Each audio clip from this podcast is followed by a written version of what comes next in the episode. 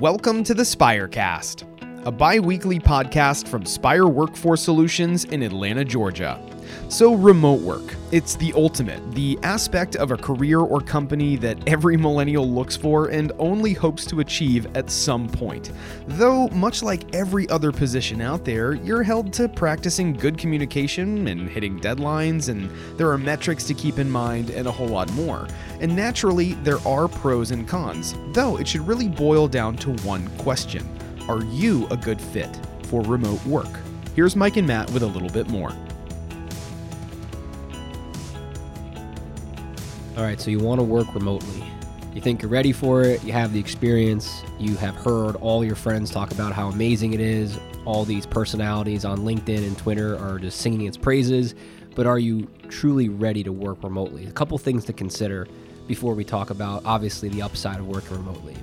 Um, when you are working remotely, it is typically because you have built a portfolio or a threshold level of competence in your subject matter that you consider yourself the subject matter expert in.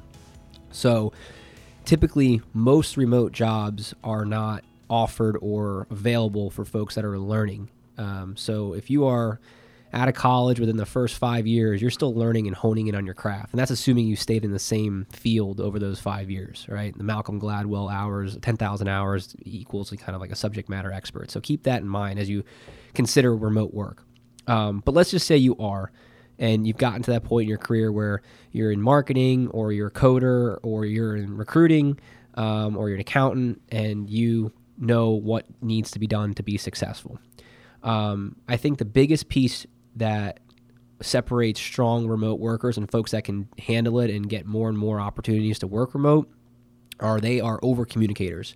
They are constantly checking in with their superiors or their customers, whoever they're reporting into at the time, and telling them what they've done for the day, the week, the month, and the outcomes they have achieved. So you got to be prepared to uh, log those activities and be organized because you are going to get measured on performance um, and, and deadlines and being prepared to be available on the weekends or in the morning because when you are working remotely, you are at the office. All right. So your customers are going to think that when they have time to talk to you, or your boss is going to think when they have time to talk to you, um, that it's okay if it's on a Saturday or on a Monday morning. So now I'm painting with the broad brush. There are outliers where you have you've gotten to the point in your career where you can kind of dictate your schedule, but you know for the most part, be prepared to work. Always be on. You know, not 24 seven, but always being available. Um, here's the other thing to keep in mind. Uh, you know, in talking in in the the thought of the cons as opposed to the pros, um, your development and your learning is going to slow uh, because you're not going to be juxtaposing your ideas or your thoughts or your your work product with some of the other people in the office that might be a notch above you.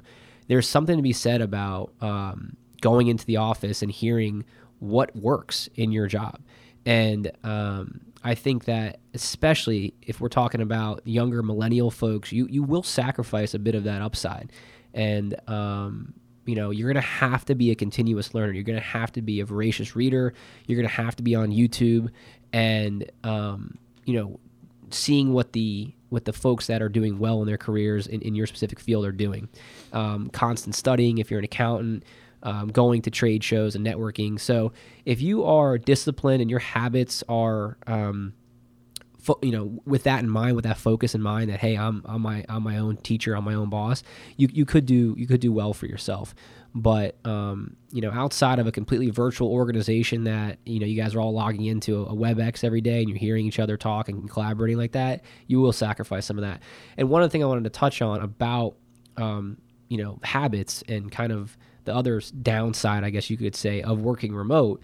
Um, you know, we are all social beings. I mean, it, it's obviously gotten a little bit different how we communicate socially now with the advent of social media. But for the most part, we like to see and be seen. And I think going into the office and, and getting ready and taking a shower in the morning and those habits of kind of starting your day um, kind of gives us some some semblance of, of, of you know routine and sanity.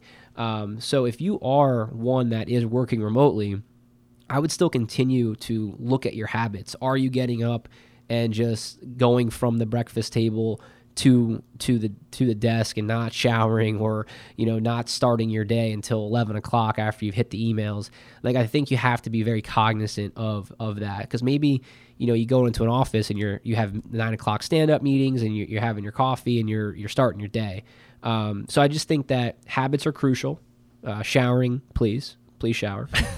Um, but I, I, do think you have to be aware of of those types of um, you know day to day uh, tasks that you would or- ordinarily do, just kind of put on autopilot.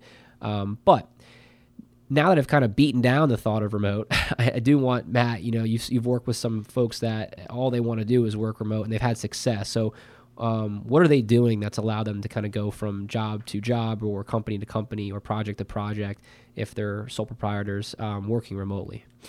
Yeah, I, I get to uh, I get to be good cop here and, and talk about the good things with uh, with working remote. But one other thing I would like to add with um, whether you know pros or cons of, of remote work is we always go through a top priorities list with all our candidates. Um, you know, a lot of people will always say working remote. That's my number one priority. You got to make sure whether you're going to work remote or you're going to commute in, it's the job, it's the company, it's the work environment. Those need to be more um, up there, um, as as well as remote, depending on your situation. Um, I've worked with a lot of people, dads, moms, uh, that need a little bit of flexibility. Even just a one to two day remote day makes a huge difference for them. I mean, being able to to remove themselves from two hours a day in the car and have that back um, is huge for them, especially the the young moms and young dads that have you know six month olds, one year olds, two year olds. Um, that saves them money on childcare that uh, makes them feel a little less guilty from being away from their from their uh, young ones and um, you know they they really do I think it they appreciate the company too for allowing them and, and, and putting trust in them uh, to, to work remote. I mean, to give you an example, I, I just got off the phone with a, a girl the other day. Um, she is a top performer at the company. Um, she uh, has, has is like top performer in the last three years. Uh, she lives in Atlanta and commutes to Lawrenceville. Like that is a huge commute, one way. Um, that's like an hour and a half in the car. Um, it is starting to drain on her, and she's she's now starting to look for uh, remote opportunities. Um, so I think the other pro uh, for a company allowing the remote opportunities is, is retention. Um, if you can have that conversation with your employees and say, "Hey, I get it. You're you're, you're struggling to to find the right childcare. You're you've got a six month old. Hey, look, we trust you. You're doing you're doing your job. You're a top performer here. Um, you know, you can have two days remote. I mean, she probably wouldn't even be on the phone with me if that was the case. So I think retention is is is a big play there. Um, and I would actually love to see, and I think we'll eventually see it, uh, some stats out there does it increase the loyalty? I would say yes, um, but how much? Um, would love to see stat like that out there. I'm sure there is. Would need to go uh, Google it. Um, I think also there's less distractions. That's another pro. Um, you know, you have less of your coworkers coming in and distracting you, talking to you about the football game or the big sporting event.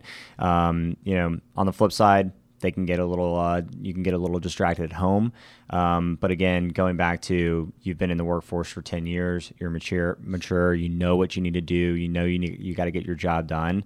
Um, then it's nice to be at home and have that you know work office and, and set up there. So I would say those those are like the top three pros of, of remote work. Anything to add, Mike? Yeah, I would just say that in terms of um, what we've seen anecdotally, so Spire we offer remote days. I mean, we don't track um, we don't track you know when you go work from remote or if you need to take a do a doctor's appointment or whatever. So I think the biggest piece for employers that want to compete for talent in a 3.8 percent unemployment um, market is to offer the remote. But at the end of the day, like even our folks that are allowed to work remote want to come into the office. Yeah. Um, we have we have one individual who has kids at home, and um, she gets her remote days in. But every once in a while, she'll pop over and and be a part of the team. And I think that has allowed us to have uh, very strong retention numbers for specifically for our industry, but in general. I mean, our turnover is almost non-existent. So, um, you know that that if you are an employer um, that is thinking about implementing a remote remote work policy, like we said, measure their outcomes, Um, make sure you're hiring folks that are at a level of, uh, of almost subject matter expertise. Um, you're not going to get a lot of development, so what you see is what you get when you hire them. Wherever their wherever their skill set is at at day one of the job is probably going to be um, at a year and day one from the job. Um, so if that all works for you, I think you can run a nice nice uh, shop um, specifically in these these gig economy type type um, work environments, um, and and you'll have retention, and uh, I think your employees will appreciate it. So. Um, but going through th- this type of uh, you know dialogue is, is paramount to the success of the remote worker. The Spirecast is a bi weekly podcast produced by Spire Workforce Solutions. If you'd like to learn more about Spire, how to work with a company like us, to find the right career path, or if you want to hire more effectively and strategically, visit our website at spireworkforcesolutions.com, connect with Mike, Matt, and the rest of the team on LinkedIn, or drop us a line at 732 859 7708. Be sure to subscribe on iTunes or Stitcher so you never miss an episode. You've been listening to The Spirecast.